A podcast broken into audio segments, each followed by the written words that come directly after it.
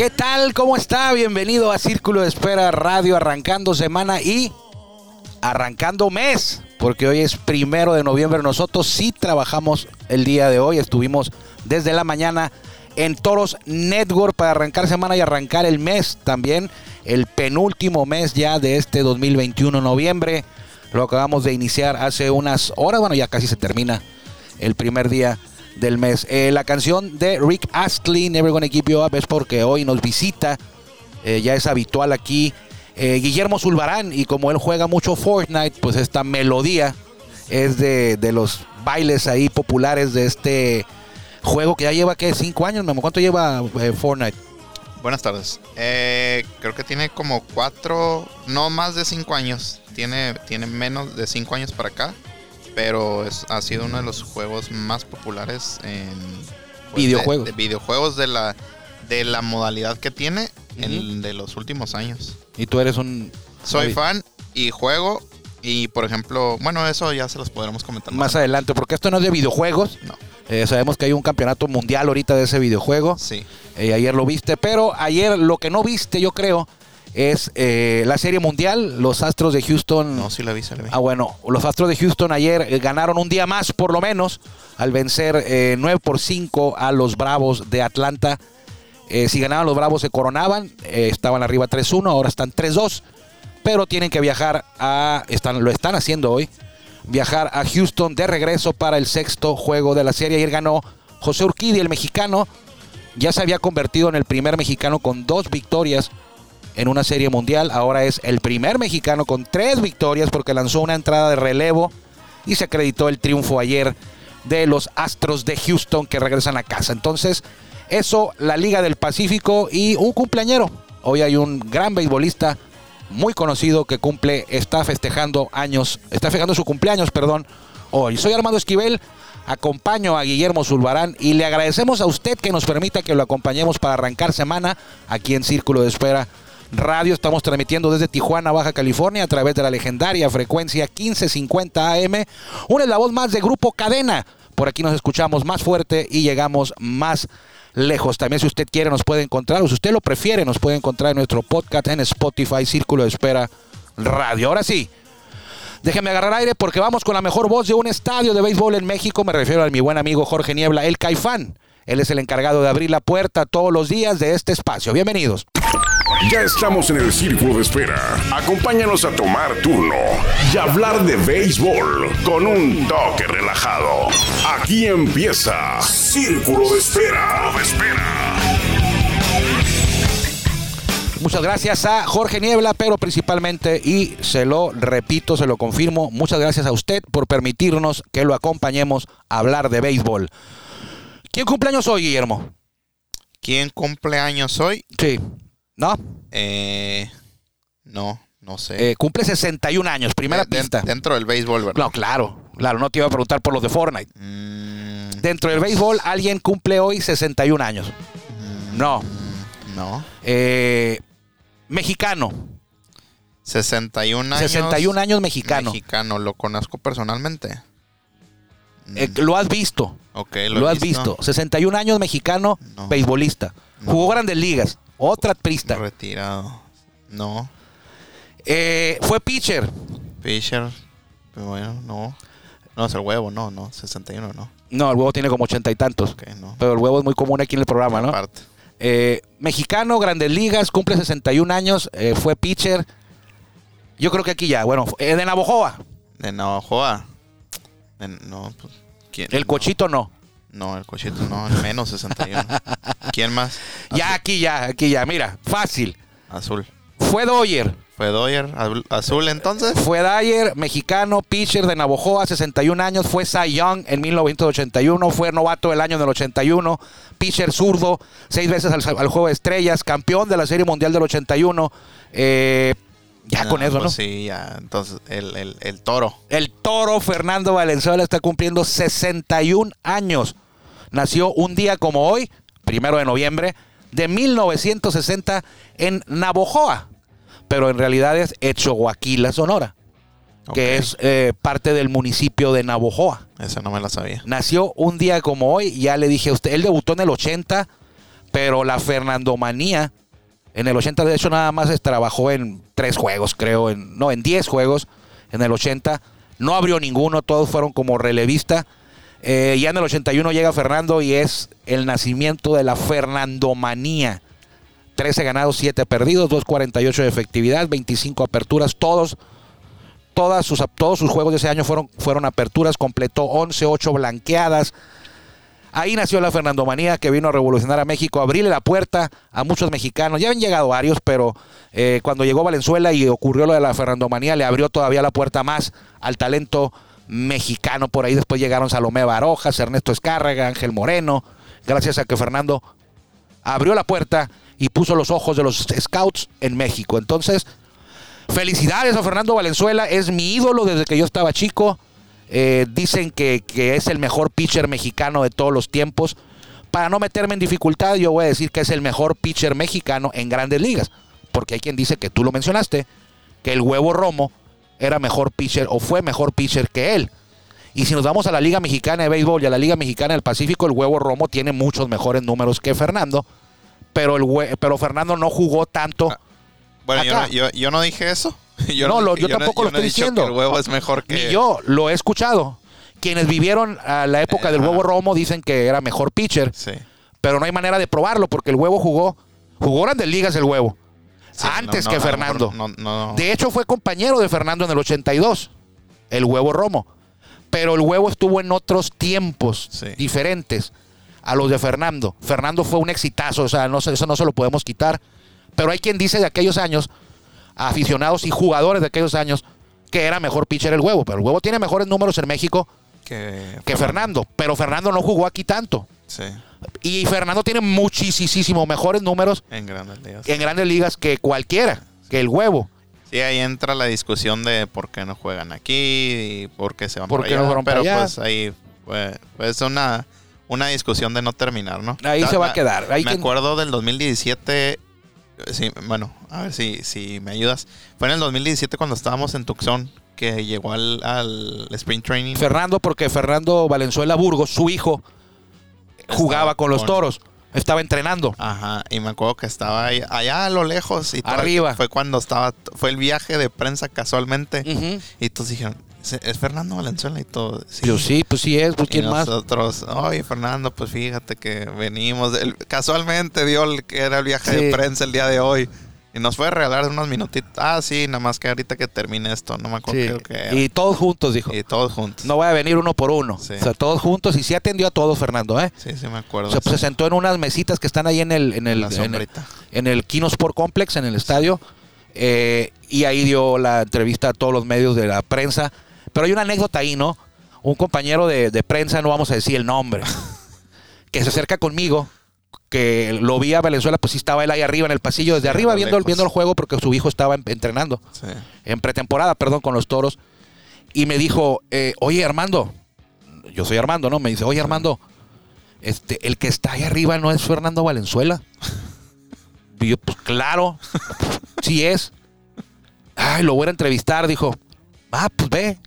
Yo ya me imaginaba que Fernando le iba a decir que, que no, que en ese rato no, porque estaba viendo a su hijo. Sí. Entonces sube el, el compañero de prensa y ya yo vi que se le acercó y se puso a platicar con él y ya le perdí, dije ya, sí, sí lo voy a A lo entrevistar. lo logró. Ya lo logró. Y ya me, me- me centré en el juego y a los tres minutos, dos, tres, cuatro minutos regresa el compañero de la prensa de Tijuana y me dice, me engañaste, no es Fernando. Yo, ¿qué? No es Fernando. Claro que es Fernando, le digo. Es Fernando Valenzuela. Y yo volteaba Sí. y Fernando nos estaba viendo y se estaba riendo. Fernando Valenzuela, a lo lejos, pues, pero sí, sí nos alcanzaba a ver. Sí. Y yo veía que Fernando estaba viendo para donde estábamos nosotros y así como con una sonrisa picarona. Sí. Y le digo al muchacho, oye, oye, le digo, sí es Fernando. Pues yo fui con él y le dije, Fernando, buenas tardes, eh, soy, Soy tal, tal. persona de tal medio de, de Tijuana, ¿me puedes dar unos minutos para una entrevista? Y que le dijo, eh, discúlpame, eh, yo no soy Fernando. Eh, ya me han dicho que me parezco mucho a él, pero yo no soy Fernando. Y ah, disculpa, y se regresó el muchacho. y ya le dije, no, te, te, te chamaqueó, si es Fernando Valenzuela, ahí está, ahí arriba. Pero imagínate también, del 81 al 2021. En ese, bueno, ese año era el 2017.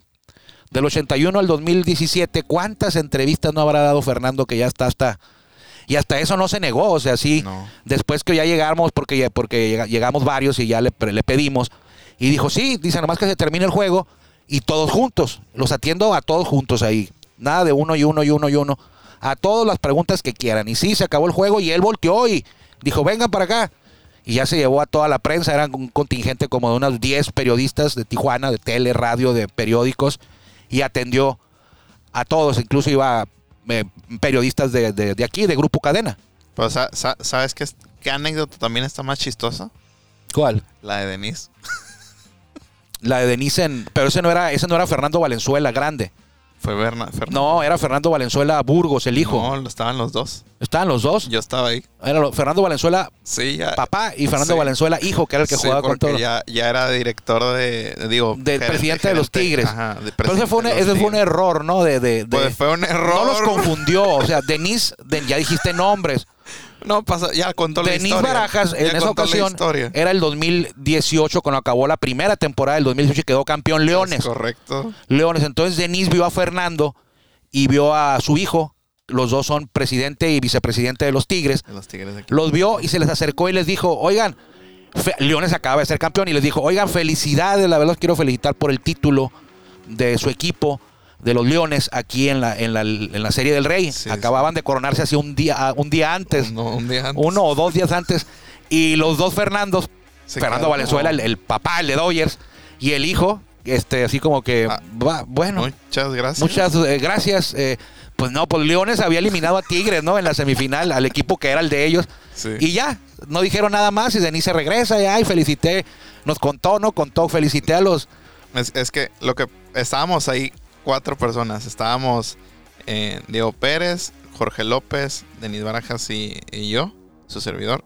Y fue cuando le felicitó y nosotros, ¿Qué le, qué le Diego, pasa? Jorge y yo nos quedamos como ¿Qué la casa de regar Denise.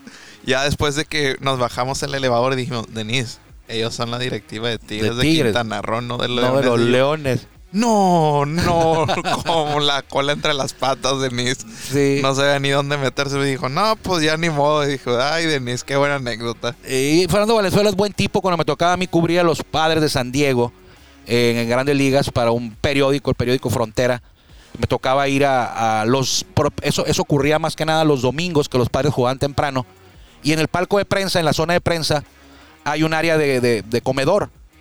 Y el, por lo regular en la mañana, esos, ese día estaba, llegabas al juego a la una, llegabas a las 9.10 al Petco Park y estaba por lo regular lleno el comedor desayunando todos los cronistas, periodistas, gente de radio, televisión, escritos, gente del club en ese comedor que era para prensa En Petco. en Petco. De hecho, ahí me tocó cruzarme con Vince Cooley. Eh, y Valenzuela andaba con Dodgers, eh, narraba en español con Dodgers en Los Ángeles y en San Diego nomás. San Diego. A las giras no iba, nomás a la de San Diego Y a Los Ángeles o en Anaheim cuando jugaban ahí. Sí. Y llegaba Fernando y ya nos conocía a los de prensa de Tijuana. O sea, no era de que, ay, mis amigos, Sí, pero nos veía, hey, ¿cómo están? Buenas tardes, paisanos. Y, y ese día llegó y, nos, y estaba lleno y había dos, tres sillas en la mesa de nosotros. Estaba por ahí el Z, estaba, había varios periodistas. Y, hey, ¿nos me puedo estar con ustedes? Claro, Fernando, de ahí, jajaja, jujuju, contando chistes, Fernando, como si nada, eh, a gusto la plática y no se molestaba comiendo y se reía. Y, y ya cuando terminamos de comer, de desayunar, y ya le ponías una grabadora enfrente y le decías, eh, ¿me das una entrevista, Fernando? O sea, hace un minuto estaba riéndote con él y cuando le pedías una entrevista, sí, cómo no. Bien, bien serio. Le cambiaba el semblante, le cambiaba la cara y te daba la entrevista, pero no, no, no le gustaba, pues, o sea. Sí. Y, y decía, ay, esto, yo a lo mejor, a lo mejor pensaba, yo no le pedí la entrevista, pero vi que se la pidieron. A lo mejor este, le gustaba estar conviviendo, pero ya a la hora de, entrevistas como que no, no le gustaba. Pues hoy cumpleaños, Fernando. Es el ícono del béisbol mexicano. No hay más grande beisbolista en la historia de nuestro país eh, con el reconocimiento que tiene.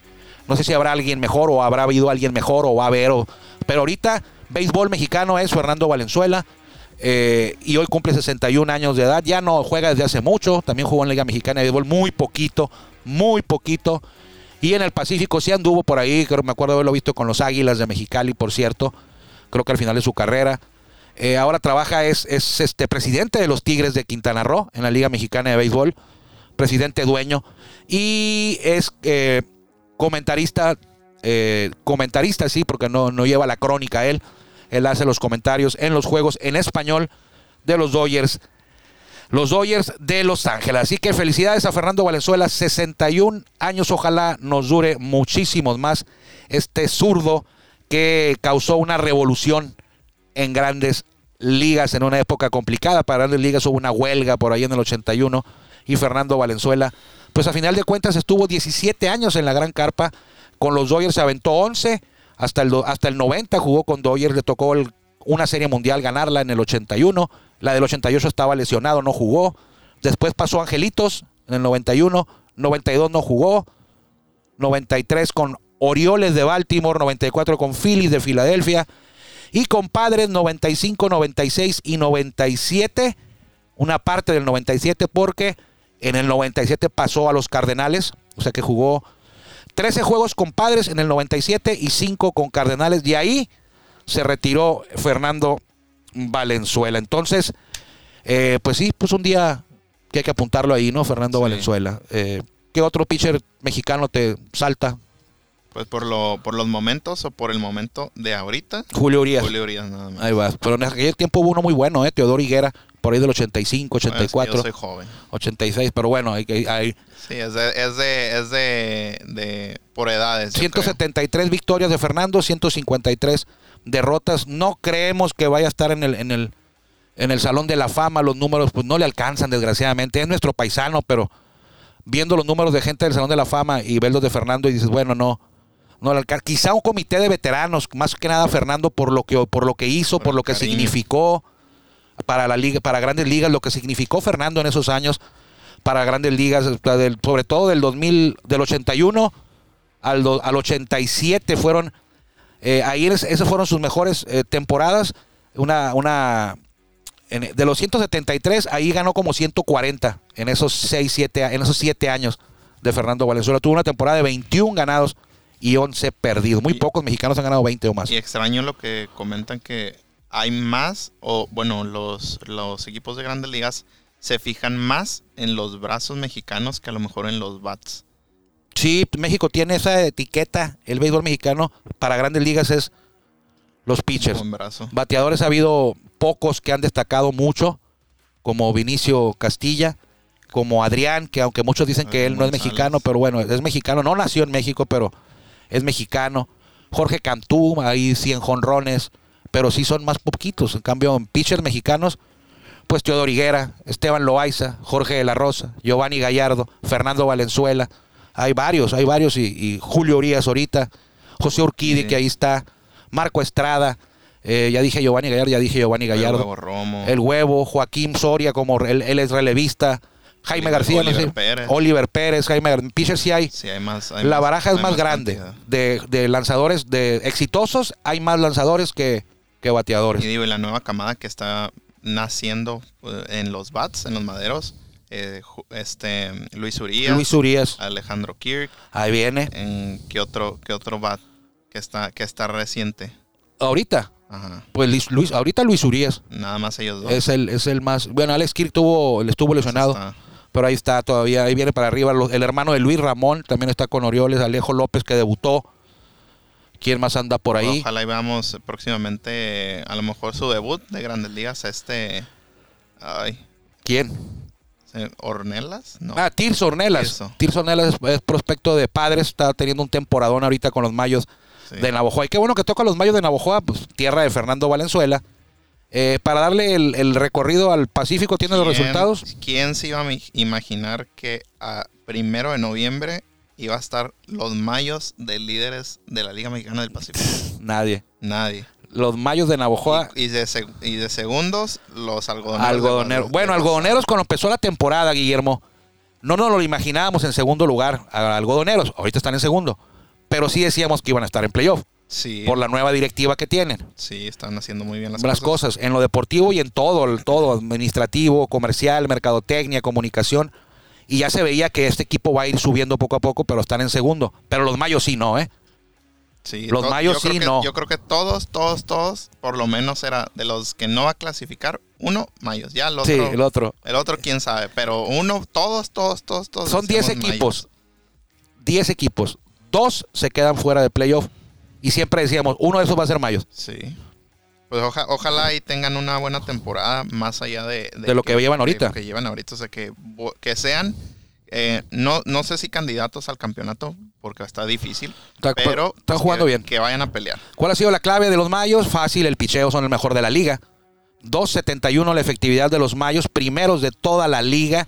El récord 15-8, primeros, primer lugar en la tabla de posiciones. No batean mucho porque están en quinto, 2.64, pero son el líder de cuadrangulares. Entonces, lo, no batean tampoco, no, no están en décimo lugar de bateo, están en quinto. OVP séptimo. Slugging 2, OPS 7 y jonrones primero. Quiere decir que batean promedio, regular, ahí a media tabla en bateo entre los 10 equipos, pero son el que más cuadrangulares eh, pega y el que mejor pichea. De hecho, en los últimos 11 juegos, solamente en una ocasión de los últimos 11 juegos, les han hecho 5 carreras. 6 no les han hecho. 5 les hicieron una vez y en los otros 10 juegos de los últimos 11 han- les han anotado 4 o menos. Entonces el piso se ha mantenido y no es una no es una super rotación, ¿eh? está por ahí Marco Carrillo, está Raúl Zoe Carrillo, está Carlos de León, está Octavio Acosta, o sea, no es una rotación que digas, uy, cuidado, es una rotación de miedo en el papel, no, pero ha hecho el trabajo. Y así pasa con Mayos, cada cinco años llegan a playoff, cada cinco años Sí. tres, cuatro años en el sótano y uno, un año de esos, ¡pum! Y no es, como decíamos en la mañana en Béisbol Sin Fronteras, y no es porque se los mayos se llenen de estrellas un año y que resulta que, en eso, que de repente todos los novatos que tienen o los jóvenes tienen una gran temporada, juntos todos, y los veteranos que están con ellos también, y el picheo tiene los mejores números de, yo creo que de su carrera, y ese es el año que los mayos destacan, no porque le hayan invertido. O sea, este año que están en primer lugar no es porque la directiva haya traído refuerzos de, de un dineral y nombres y cambios y no. Es, es casi, casi, pues no es, no es, no es suerte, ¿no? Pero es más que, que se conjuga todo ahí y amalgaman un equipo ahí de, de- de que empiezan a todos a tener una gran temporada juntos. Y mucho tiene que ver el manejador, Matías Carrillo Eh, está es- ahí. exactamente eso iba a comentar. Matías Carrillo tiene mucho que ver, que a lo mejor les da, les cambió el chip. Puede Habrá ser. hablado con, con o está sacando lo mejor de todos ellos. Y es, y es también un, un, este, un impulso extra que te digan que no vas a avanzar a playoff. Sí, pues, Que te digan que vas a ser el más malo. que ya esperan de ti ser eliminado. Si sabes que este año que esperan de nosotros, pues que quedemos en décimo de 10 Otra vez. otra vez, como el año pasado y el anterior. Bueno, los que sí se la tomaron en serio son los cañeros, ¿no? Que ellos Sí. ellos sí, hasta pena ya da ver a los cañeros. seis- ahí- mira, ahí te va la- el standing. Bueno, vamos primero a los resultados. Resultados de ayer, Ayer ganaron los Mayos en Navajoa a los Yaquis de Ciudad Obregón. 3 por 2. 2-1. Ayer, Ah, ah, ah, 3-2. ya, ya. Es que estoy viendo la serie quedó 2-1. un segundo. 3 por 2. No, hombre, Guillermo. Mazatlán le ganó a Culiacán 3-2. Guasave apaleó a Mexicali y ganó la serie. Guasave, Mazatlán salvó la honra. Llevaba seis perdidos seguidos Mazatlán y ayer le ganó a, Culiacán en Culiacán, en Culichi Town 3-2. Guasave 11-2 a Mexicali aquí en el Nido, en la capital de Baja California. Gana la serie Guasave. Los Mochis evitaron la barrida, 5 por 4 vencieron a Jalisco. Los Mochis ganaron 2 de 4 de esta semana pasada. Y Hermosillo eh, completó la barrida, sacó escobas allá en el Palacio Sultán. 6 por 5 ganan Naranjeros a los Sultanes de Monterrey. Ahora sí, Ahora la sí, tabla de posiciones, Guillermo. En primer lugar están los Mayos de Navajoa y recordemos que tiene, que no jugaron o fueron los algodoneros con mochis. Eh, algodoneros y Mochis, pero eso fue hace como Bueno, sí, ya un tiene mes. ratito. Eh, eh, perdón, Mayos de Navajoa 15 ganados, 8 perdidos, están en primer lugar. Algodoneros de Guasave 14 juegos ganados, 8 perdidos, está en segundo. En tercer lugar empatados eh, Tomateros de Culiacán, Yaquis de Ciudad Obregón y Charros de Jalisco. Luego viene en sexto ah, Naranjeros de Morcillo, séptimo Águilas de Mexicali con 10 ganados, 13 perdidos. Se levantaron poquito los águilas, estaban en, en noveno. menos, ya sí. van en séptimo. Bueno, pues séptimo. algo es algo. Octavo lugar, eh, Sultanes de Monterrey 9-14, 9 ganados, 14 perdidos. Venados de Mazatlán, la misma marca. en- en 9-14. noveno. Y los sotaneros que no levantan los mochis, los cañeros de los mochis con 6 ganados, 16 perdidos. Pues están ganando dos juegos por semana y la semana es de seis juegos. Ahí se la van a llevar. Aquí lo, lo bueno, no curioso porque así es el sistema de competencia. Acaba de arrancar la temporada hace 23 jornadas y ya está por finalizar la primera vuelta. De hecho, le quedan tres series, nueve juegos. Le quedan a cada equipo. O sea, ya aquí termina la primera vuelta y, y empieza la segunda y es borrón y cuenta nueva. O sea que Navojoa se va a llevar los 10 puntos del primer lugar si se, se hubiera terminado hoy. Y eso que le garantiza casi, eso que le garantiza pues casi un lugar en playoff. Si terminas en primer lugar la, primer- la primera vuelta, Sí, prácticamente ya estás ya adentro. aunque quedes en el sótano en la segunda vuelta, ya estás en playoff. Sí, prácticamente. Si te llevarías 13 puntos y 13 puntos sí te alcanzaría para, para avanzar a los playoffs. Mañana le daremos a conocer el calendario de mañana, porque ya dice Guillermo, mañana le daremos a conocer el calendario de la Liga Mexicana del Pacífico para el martes, o sea, para mañana. Y mañana le prometemos, le garantizamos que vamos a hablar de la Serie Mundial, que continúa también mañana en el sexto juego en Houston. Houston. Eh, a ver con quién pichan los astros, porque tiró Urquidi una entrada. Igual y aparece Urquidi otra vez. No, este, pues Fernando Valenzuela se nos, nos fue el tiempo, era nomás felicitarlo poquito y nos fuimos Nos muy acordamos profundo. de más cosas. Bueno, Guillermo, nos vamos. Nos vamos, hoy no hay béisbol, juegue Fortnite. Hoy no hay béisbol, juegue Fortnite. Mejor quédese con los pájaros picantes que ya están listos para entrar al aire aquí en la 1550. Nosotros, Guillermo Zulbarán y un servidor Armando Esquivel, le agradecemos que nos haya permitido que lo acompañáramos para arrancar semana y mes aquí en Círculo de Espera. Nos encontramos por aquí mañana, si Dios quiere, y si usted también así lo decide. Que le vaya bien. Gracias por acompañarnos en el Círculo de Espera. Nos escuchamos próximamente. Círculo de Espera.